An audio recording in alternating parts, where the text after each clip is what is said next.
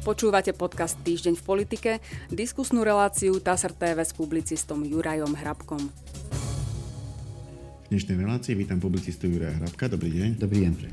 Pán Hrabko, začneme niekoľkými otázkami, ktoré sa týkajú pani prezidentky Zuzany Čaputovej. Prejdeme si aj incident, ktorý sa udial vo volebnej kampani medzi lídrom Olano Igorom Matovičom a podpredsedom Smeru Robertom Kaliňákom, až sa teda nakoniec prepracujeme k samotnej migračnej téme a poslednému prieskumu verejnej mienky. Začnem správou, ktorú TASR vydala 18. septembra. E, je to správa z New Yorku. Slovenská prezidentka Zuzana Čaputová sa v nedelu v New Yorku stretla s generálnym tajomníkom OSN Antoniom Guterrešom. Diskutovali o dominantných témach nadchádzajúceho zasadnutia valného zhromaždenia OSN, najmä o bezpečnostnej situácii v súvislosti s vojnou na Ukrajine a riešení klimatickej krízy, informuje TASR. V rozhovore generálny tajomník ocenil, že v otázke ruskej vojenskej agresie voči Ukrajine stojí Slovensko na strane medzinárodného práva a charty OSN.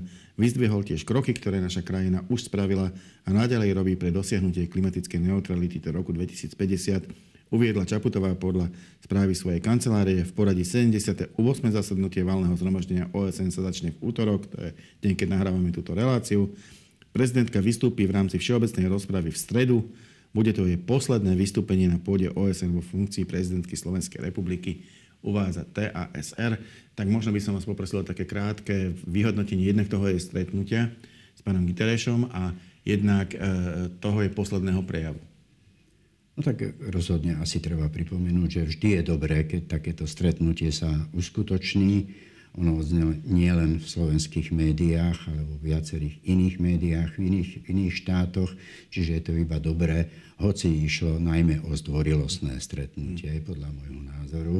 Slovensko nie je taká váhová kategória. V OSN, aby dokázalo čokoľvek eh, vylobovať a nevraviac o tom, že dohodnúť alebo, alebo rozhodnúť.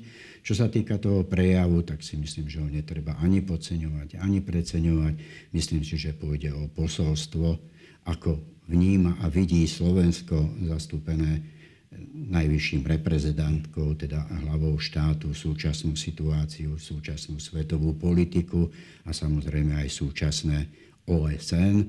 Ale myslím si, že všetko toto, toto prebije návšteva ukrajinského prezidenta Zelenského, ktorý si automaticky vyžaduje o mnoho väčšiu pozornosť ako vystúpenie slovenskej prezidentky. Zvlášť aj tou požiadavkou, ktorú už zniesol, e, pretože si predstavuje, že by Rusko nemalo byť súčasťou valného zhromaždenia OSN. To sa mi ale zdá, že už trochu preháňa. E, preháňa to, čo sa týka tej požiadavky, ale aj ja si myslím, že Rusko by nemalo byť členom takejto medzinárodnej organizácie, keďže porušuje všetky možné predpisy a dohody a pravidlá, ktoré OSN, OSN spravila, vytvorila. E, poďme ďalej. Aj ďalšia správa sa týka prezidentky. Ja ju začnem zo strany generálneho prokurátora, ktorý mal tlačovú konferenciu. Je to správa TSR z 18. septembra. Generálny prokurátor Slovenskej republiky Mar Žilinka považuje podanie prezidentky Zuzany Čaputovej na ústavný súd týkajúce sa výkladu ústavy v súvislosti s jeho činnosťou za účelové. Povedal to v rámci svojho pondelkového vyhlásenia pre médiá. Citát. Som toho názoru, že návrh je účelový a spor o výklad ustanovení ústavy bol umelo vytvorený, zdôraznil Žilinka. Ide podľa neho o pokračovanie dlhodobého tlaku, spochybňovania a diskreditovania jeho osoby, Prezidentka totiž žiada Ústavný súd Slovenskej republiky o výklad ústavy z dôvodu, že jej generálny prokurátor odmietol doručiť rozhodnutie generálnej prokurátory SR o návrhoch obvinených na konanie podľa ustanovenia paragrafu 363 trestného poriadku. Žilinka tvrdí, že prezidentku po jej žiadosti požiadal o osobné prijatie, ale odpoveď nedostal. Podotkol, že nikdy nerozhodoval na základe ustanovenia paragrafu 363 s ohľadom na meno, priezvisko a status stíhanej osoby. Ja k tomu ešte dodávam, že prezidentka už reagovala a reagovala tým, že nevidí naozaj nič zlé na tom, ak ústavný súd prinesie výklad ústavy v tejto veci. Ten výklad sa predsa netýka osoby Zuzany Čaputovej alebo osoby Maroša Žilinku, ale prezidentky a generálneho prokurátora, ich vzťahu a povinností generálneho prokurátora voči prezidentke. Čiže ona to považuje v podstate za, za e, pozitívnu vec, a žiadnu proste účelovosť v tom nevidí. Čo v tom vidíte vy? No, tak keď hovoríme o účelovosti, tak presne tak. keď je účelom toho, aby ústavný súd niesol nejaký poriadok alebo pravidlá do pracovných vzťahov medzi hlavou štátu a generálnym prokurátorom, tak to je iba dobre. To môže urobiť iba parlament alebo ústavný súd. Parlament to neurobil a tak je teraz jednoducho na ťahu ústavný súd, veď napokon uvidíme, ako si, ako si s tým poradí. Ja si takisto si pozrite sa, nemyslím, že prezidentka má právo kontrolovať spisy, ktoré urobil generálny prokurátor a jeho rozhodnutia. Má právo na informácie, ako ktorý prípad ukončil, ale niečo k tomu viedlo, viedlo alebo na základe akých argumentov rozhodol tak, ako rozhodol, pretože rozhodnutie je v právomoci generálneho prokurátora a nie prezidentky Zuzany Čaputovej. To znamená, ešte raz, právo na informácie má, podľa mňa právo nazerať do spisov alebo pozerať z nich, pozerať priamo do nich, hoci sú aj ukončené, tak to nemá. Generálny prokurátor nepodlieha kontrole pani prezidentky. Pani prezidentka bez návrhu parlamentu ani nemôže nikoho vymenovať do funkcie generálneho prokurátora a generálny prokurátor podáva správy o svojej činnosti parlamentu, nie pani prezidentke. Slovensko je demokratická krajina, nie autokratická, a to hovorím v tom zmysle, že je tu nejaká delba moci. Časť moci má pani prezidentka a časť moci má generálny prokurátor. Bude to zaujímavé rozhodnutie aj z uhla pohľadu nedávnych rozhodnutí Ústavného súdu, zase v tom zmysle, že ja neviem o tom, že by niekde bola napísaná nejaká povinnosť alebo právomoc generálneho prokurátora poskytnúť spisy, nie informácie, ale spisy prezidentskej kancelárie, ergo rovno, rovno teda pani prezidentke. Ale ja to neviem dneska, o tom, to že už dneska naozaj, bolo... naozaj nič nezaručuje. Ja vám verím, že nič také v ústave nie je, ale v ústave nie je napríklad ani nič také, že sa nesmie robiť referendum o predčasných parlamentných voľbách. A ústavný súd to tam jednoducho doplnil. On si to tak nejako vydedukoval, že ak to bolo No proste, ano, no, e, proste veď práve dokáz, preto... Dokázal, dokázal to v ústave nájsť, aj keď to tam nie je. To znamená, e, v tomto prípade to môže spraviť tiež. On to tam nedokázal nájsť tej ústave, on to do tej ústavy rovno napísal ústavný súd. To je ten problém aj ústavného súdu a jeho argument, že musí to byť v ústave alebo niekde najskôr zakotvené vlastne ten odkaz poslancom, ak chcete vyvolať predčasné voľby, dajte si takúto právomoc najskôr do ústavy a potom môžete vyvolať uznesením e, predčasné voľby, tak by to malo platiť aj v tomto prípade. Tak dajme povinnosť do ústavy generálnemu prokurátorovi, aby poskytoval spisy prezidentskej kancelárii, hoci tá na kontrolu, na ich kontrolu nemá vybavenie ani žiadne oprávnenie, no tak dajte to do ústavy a potom to bude generálny prokurátor povinný na základe ústavy robiť. Generálny prokurátor môže doposiaľ konať iba na základe zákona. On nie je občan, on je generálny prokurátor. My dvaja môžeme robiť všetko, čo nám zákon nezakazuje, ale generálny prokurátor je povinný konať iba to, čo mu zákon dovoluje. Ale je to jedno, tak či tak, je to na súde, súd rozhodne, uvidíme ako rozhodnutie, ako, aké bude znieť to rozhodnutie. Dôležité je zrejme iba to, že ide o výklad. To znamená, že bude platiť iba do budúcnosti a nemožno ho vzťahovať do minulosti.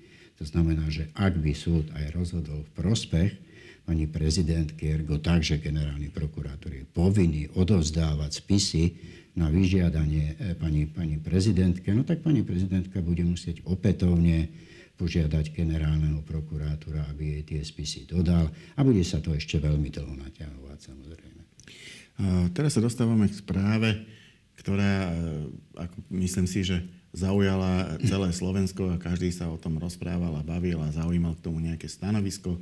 Je to správa z 13. septembra kde politici reagujú na incident eh, na tlačovej konferencii verejnej, zdôrazňujem verejnej tlačovej konferencii Smeru SD, eh, na, na, ktorú, na ktorú sa, keďže bola verejná... Poznáte aj neverejnú tlačovú konferenciu? Eh, viem si predstaviť takú, ktorá by bola iba no, pre úzky kruh akreditovaných novinárov.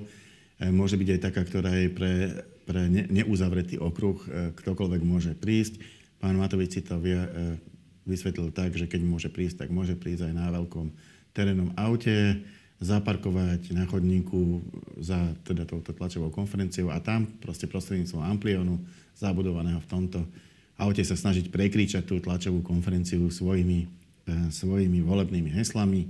Pokračovalo to e, tým, že ho konfrontoval najprv podpredseda strany Robert Kaliňák, ktorý ho teda najprv sa verbálne snažil presvedčiť, aby to prestal. Keď neprestal, tak sa mu snažil vytiahnuť z ruky mikrofón líder Olano prešiel do aktívnej obrany. E, myslím, že kopol Roberta Kaliňáka e, do hrude, e, na čo sa do neho pustil nejaký mladší člen Smeru. Ten zase inzultoval samotného Igora Matoviča. Jednoducho bolo to, bolo to divadlo, ktoré bolo podľa, podľa ostatných politikov veľmi smutné a veľmi nedôstojné. Ja tu prečítam priamo zo správy TSR, ako reagovali. Politici odsudzujú konflikt lídra hnutia Olano a priatelia Igora Matoviča s ex-ministrom vnútra Robertom Kaliňákom Smer SD na stredajšej tlačovej konferencii Smeru SD k migrácii pred úradom vlády hovoria o negatívnom príklade pre voličov. Takéto správanie podľa predstaviteľov viacerých stran nepatrí do politiky. Absolútne sa dištancujeme od takéhoto konania, reagoval predseda Národnej rady a sme rodina Boris Kolár. Kritizoval rozoštvávanie spoločnosti a chaos, ktorý takéto konanie vyvoláva. Presne toto ukazuje, že 1. októbra sa môžete zobudiť do sveta, v ktorom bude nejaká banánová republika plná nenávisti. Toto chceme, takéto má byť Slovensko, opýtal sa premiér Ludovit Odor. E, konflikt kritizoval aj ex-premiér, bývalý premiér, volebný líder strany Modrý, Most Hit Mikuláš Turinda. Je to zahambujúce, ponižujúce, ale hlavne je to nesmierne nebezpečné, uviedol. Rovnako kritizoval príklad voličom, keď sa politici fackujú na verejnosti. To, čo sa odohralo, nemá nič spoločné s imigráciou. Je to o rozoštvávaní ako o metóde politického zápasu pred voľbami. Je to ešte krátky background, že Matovič v stredu ráno narušil tlačovú konkurenciu smeru SD k migrácii a dostal sa do konfliktu s ex-ministrom Kaliňákom. Vyhlásil, že práve smer SD, to myslí Matovič vyhlásil, prijal legislatívne zmeny týkajúce sa vydávania povolení migrantom, ktoré teraz tá strana kritizuje. E, jednoduchá otázka je, Dobre, je to možno zahambujúce, je to možno ponižujúce, je, možno to naozaj nie je na úrovni toho, aby sa takto k sebe správal jeden bývalý premiér a jeden bývalý minister vnútra, ale je to v kampani efektívne? Pomôže to Olano? Zdvihne im to preferencie? Možno to čas voličov ocení?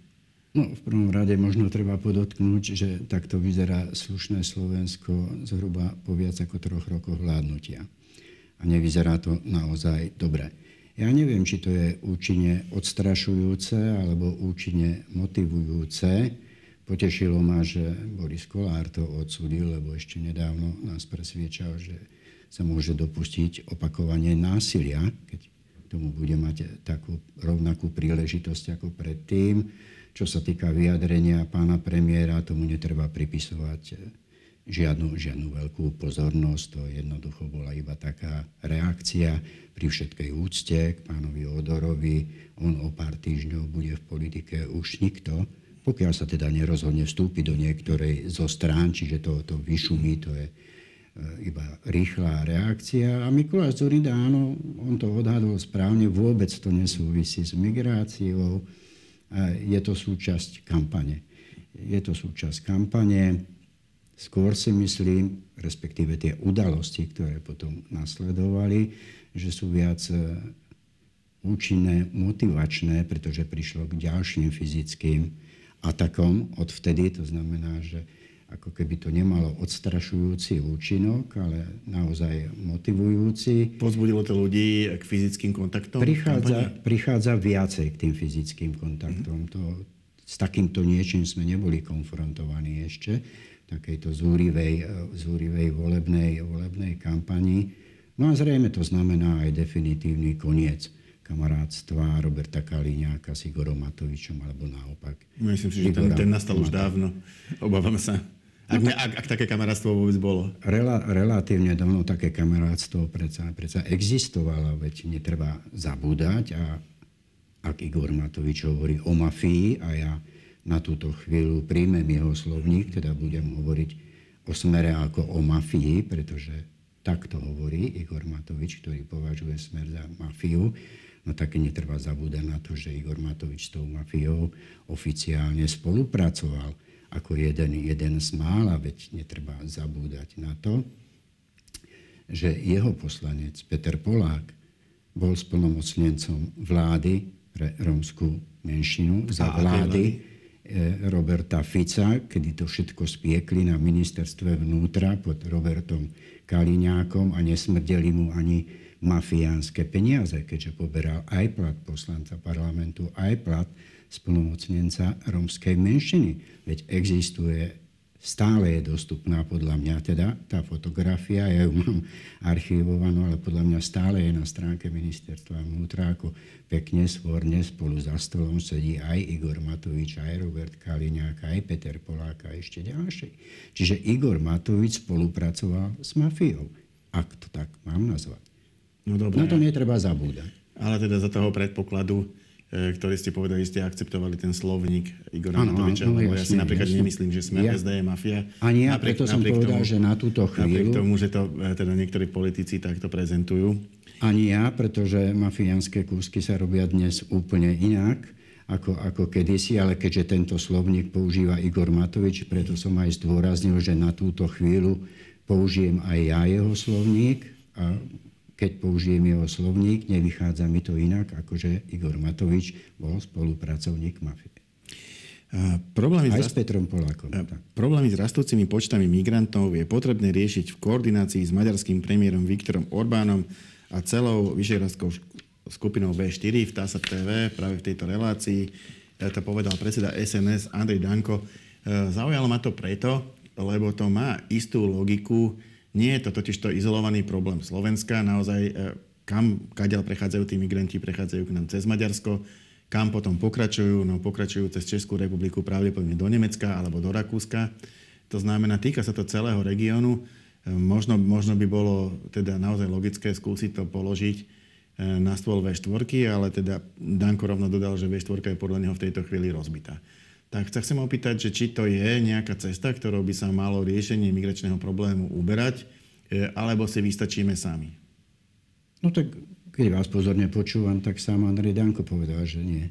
Že to, nemá, že to nemá význam, tak neviem, čomu je taký návrh, keď v jednej vete ho povie a v druhej vete ho sám odmietne ja si ale nemyslím, že V4 by do tohoto malo nejakým spôsobom zasahovať a nezasiahnuť nemôže.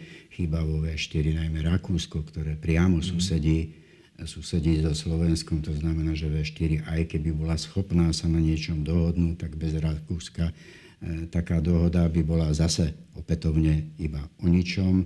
Osobne som teda presvedčený, že ten papier, ktorý vydáva polícia, nelegálnym migrantom, to slovíčko nelegálne je tam, je tam dôležité, by vydávať vôbec nemusela, alebo nie je povinná ho vydávať. Na druhej strane je faktom, že tak šetrí spústu peňazí, pretože v opačnom prípade, ak by ten papier nevydávala, musela by sa o týchto nelegálnych migrantov postarať. No, takto, takto sa vlastne Čo? zbaví problému. No, e, ale... Odsúva ho nabok. Ona sa ho nezbaví, lebo vidíme, čo s týmto problémom, ako dokážu politici vo volebnej kampani narábať túto tému veľmi, veľmi rýchlo a veľmi schopným spôsobom, by som povedal, politickým, politicky schopným spôsobom nadhodil a určil e, predseda Smeru. Vieme, že dnes je teda útorok, má sa začať schôdza, dokonca ďalšia parlamentná ak si môžem dovoliť odhadnúť, ona sa nezačne, ale to nevadí, pretože neustále je to téma, ktorú predseda Smeru sociálnej demokracie živí a ešte živiť bude, kým neprebie ďalšia niektorých tém. E, prečítam posledný prieskum verejnej mienky. Mám tu zo 17. E, septembra, je to prieskum agentúry Focus.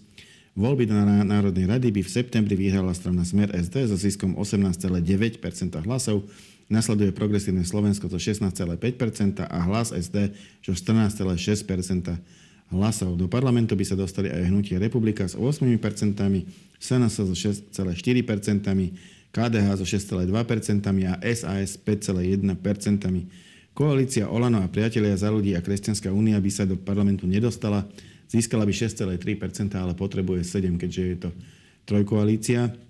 Pred bránami Národnej rady by Ostalo aj hnutie Sme rodina so 4,9%, tam naozaj len malý chlop chýba. Demokrati s 3,7%, Aliancia s 3,6%, Lesana sa s 1,8%, Modrý most Hit s 1,5% a subjekty združené okolo Maďarského fóra s 0,8%. Teraz sú tu potom vymenované strany, ktoré by sa nedostali do parlamentu, ale tých je samozrejme veľa, veď ich kandiduje v týchto voľbách 25. Takže ja by som to, to otočil a opýtal by som sa, ak, ako vnímate tie strany, ktoré sú v tom prieskume pod piatimi? Eh, už, už sa priznal, priznal, no, po, teda vyhlásil aj predseda PS, že napríklad presviečal Mikuláša Zurindu, či by to nezabalil a jednoducho, aby, aby teda jeho hlasy neprepadli. A, a naozaj to nastolujú dosť často aj médiá. Či by nemali malé strany proste z tých volieb odstúpiť, aby sa ich voliči uvoľnili pre tie strany väčšie? No to je, to je ťažko povedať. To je jeden prieskum. Keď si zoberiete druhý prieskum, ten vám vykazuje už zase iné čísla. Niektorý by sa dostal do parlamentu z tých, ktorí sa ne, teraz nedostal. Bol aj taký prieskum, keď by, sa, keď by sa vlastne do parlamentu dostalo z tých kvázi strán, ktoré sa tvária ako demokratické, iba progresívne Slovensko teda by vlastne všetky ostatné sa asi mali vzdať podľa tejto logiky? Preto sa netreba spoliehať nejako na prieskumy, tie trendy sú jasné. Myslím si, že agentúry by mohli uverejňovať aj to rozpetie, ktoré dávajú a nie len celé čísla, že 5% dosiahol v tom prieskume, ale to rozpetie, ktoré oni vedia a vedia urobiť, to znamená, ja teraz len tak poviem, že to znamená, že keď je, má 5%, môže mať 4,5, ale môže mať aj 5,5 v tomto. Mm. To, to by bolo pre voliča, ja si myslím, trochu zrozumiteľnejšie, ale je to úplne jedno. Na prieskumu nezáleží, záleží na trendoch. To hovoríme opakovane a dlhodobo. Myslím si, že každý dnes už vie, ktoré strany majú istotu, že vstúpia do parlamentu a ktoré strany tú istotu nemajú, istotu, že vstúpia. Istotu nemá žiadna, e, lebo ešte voľby neprebehli, ale je pravda, no. že s vysokou pravdepodobnosťou sú štyri strany, ktoré by sa mali dostať. To je Smer, Hlas, Progresívne Slovensko a Republika, plus možno ešte Sanasa. A potom, potom, je, a potom je tá, tá taká tá množina, tých, množina ktoré, ktoré by sa mohli, nemuseli, Smerodina, SAS, KDH, Áno, pokiaľ Motika nevystrelí. A keď Motika vystrelí, potom tam môžu byť aj demokrati, aj Modrý most, HIT, aj Aliancia. Keď... To už záleží na dotyčnej Motike. Keď Motika vystrelí, môžeme povedať, že ani tie voľby ešte sa nemusia uskutočniť. Hoci sú o 10 dní, nevieme, čo bude zajtra, nevieme, čo bude pozajtra. Všeli, čo sa môže stať. No ale keď nešpekulujeme, ale berieme za bernú mincu to, že ten život predvolebný aj povolebný pôjde tak, ako má ísť, bez nejakých veľkých výkyvov, no tak vieme odhadnúť, ktoré strany majú istotu v parlamente, tak ako vy hovoríte, s pravdepodobnosťou veľkou, ja doplním hraničiacou s istotou, aby to bolo úplne jasné, a ktoré strany tú istotu nemajú. Nehovorím, že prejdú, neprejdú, ale tú istotu jednoducho nemajú. Toto nie je verejná politika. To, čo sme teraz svedkami, tak to je stranícka politika. Každá strana predsa vie, aké sú jej možnosti a schopnosti, to je nemusíme my hovoriť, ani nikto iný. Oni vedia najlepšie, čo môžu dosiahnuť a čo skúšajú dosiahnuť. Nie každej ide o víťazstvo v voľbách, ako išlo SAS na začiatku kampane, teraz už z toho ucukla, lebo to bol len taký výstrel z kanónu. Môžem vás popraviť, Niektorý... lebo je to trošku nefér, keď sa to takto, takto hovorí. Mal som tu pána Sulika, a myslím si, že som pochopil, čo on tým chcel povedať. On tým nepovedal, že my máme v skutočnosti e, percentá na premiéra, ale chcel povedať, že chcú tú stranu pripraviť tak, že ak by dostali premiéra, vedeli by to, vedeli by to pokryť odborne aj proste, e, aby mali ľudí, aby mali program, aby mali proste všetko pripravené a s tým chcú ísť do volieb. E, čiže nehovoril tam o tom, že ak, akú, akú majú percentuálnu podporu, ale že všetko pripravujú tak, aby boli schopní aj prevziať moc, ak by im ju voliči dali. No ale mňa zaujíma samotný výrok. A ten mm. samotný výrok, pokiaľ si ho pamätám, bez ďalšieho tohoto dovysvetľovania, mm. ktoré teraz hovoríte vy, znel, že SAS chce vyhrať voľby. No, a to, a to stačí už. No veď, veď hovorím, chcem, ale dnes vám to už pán Sulík nepovie, keď sa ho opýtate, že SAS chce vyhrať voľby, lebo si uvedomil, že prestrelil a že na to jednoducho SAS nemá, aby vyhrala voľby. Ale v rámci kampane je to dovolené, veď ja to neodsudzujem, ja to iba pripomínam tie silácké reči, pretože takýchto siláckých rečí má množstvo, najmä tých strán, ktoré sa pohybujú okolo tej 5-percentnej eh, hranice, poťažmo, čo sa týka tej jedinej koalície, ktorá, ktorá ide do volieb. A preto hovorím, že toto nie je verejná politika, ale toto je stranická politika, ktorá sa teraz e, jednoducho robí a opakujem, každá tá strana vie najlepšie, oveľa lepšie ako vy alebo ja, alebo hoci kto iný, aké sú jej možnosti a schopnosti prekročiť volebný prach. Niektorej strane postačí, ak dosiahne 3 pretože štát ju bude živiť istým spôsobom naďalej, pretože bude dostávať e, štátny príspevok. Čiže Niektorý to môže je... použiť na ďalšiu kampaň a skúsiť no, napríklad v eurovoľbách. Môže, môže, môže z toho jednoducho dostane štátny príspevok a budeme ich živiť, nemusia sa zamestnať, ísť do práce. Niektorí samozrejme celú stranu už štát e, neutiahne, teda ten príspevok, ktorý dostanú. Pozrite sa, Jablko vyhlásilo, že odstúpi z kandidátky potom vyhlásilo, že neodstúpi z kandidátky a teraz to najčerstvejšie vyhlásenie je, že sa ešte uvidí, či odstúpi z kandidátky. Tá situácia sa jednoducho, jednoducho mení. Sú to reči, ktorým netreba prikladať veľkú vážnosť. Je dôležité aj správne načasovať. Ak mm. niekto chce odstúpiť, je to dôležité správne načasovať. Ten čas podľa mňa ešte nie je, ak sa niekto tak rozhoduje. No ale podstatou veci, a preto stále opakujem, že toto záleží iba na stranách, že to je stranická politika, nie verejná, je, či existuje ponuka a dopyt na niečo takéto, alebo naopak, či existuje dopyt a ponuka. A toto všetko, toto všetko je jednoducho alfa a omega rokovaní, stranických rokovaní. Ak strany o tom rokujú, je to dobré, my to nemusíme vidieť, my si počkáme na ten výsledok, veď konec koncov dva dní pred voľbami je ešte stále čas a vtedy je aj ten moment, ak sa niekto rozhodne, za čo, prečo, na čo, to už je jeho vec, odstúpi, tak sa to určite, určite dozvieme, ale dôležité je, že takéto veci sa dejú na základe rokovaní to je politická práca, rokovanie, to je alfa omega politickej práce. Ďakujem pekne, to bola už posledná otázka a posledná odpoveď našej dnešnej diskusie. Ja za ním ďakujem Jurajovi Hrabkovi. Ja ďakujem za pozvanie. A my sa v našej relácii opäť stretneme na budúci týždeň. Dovidenia.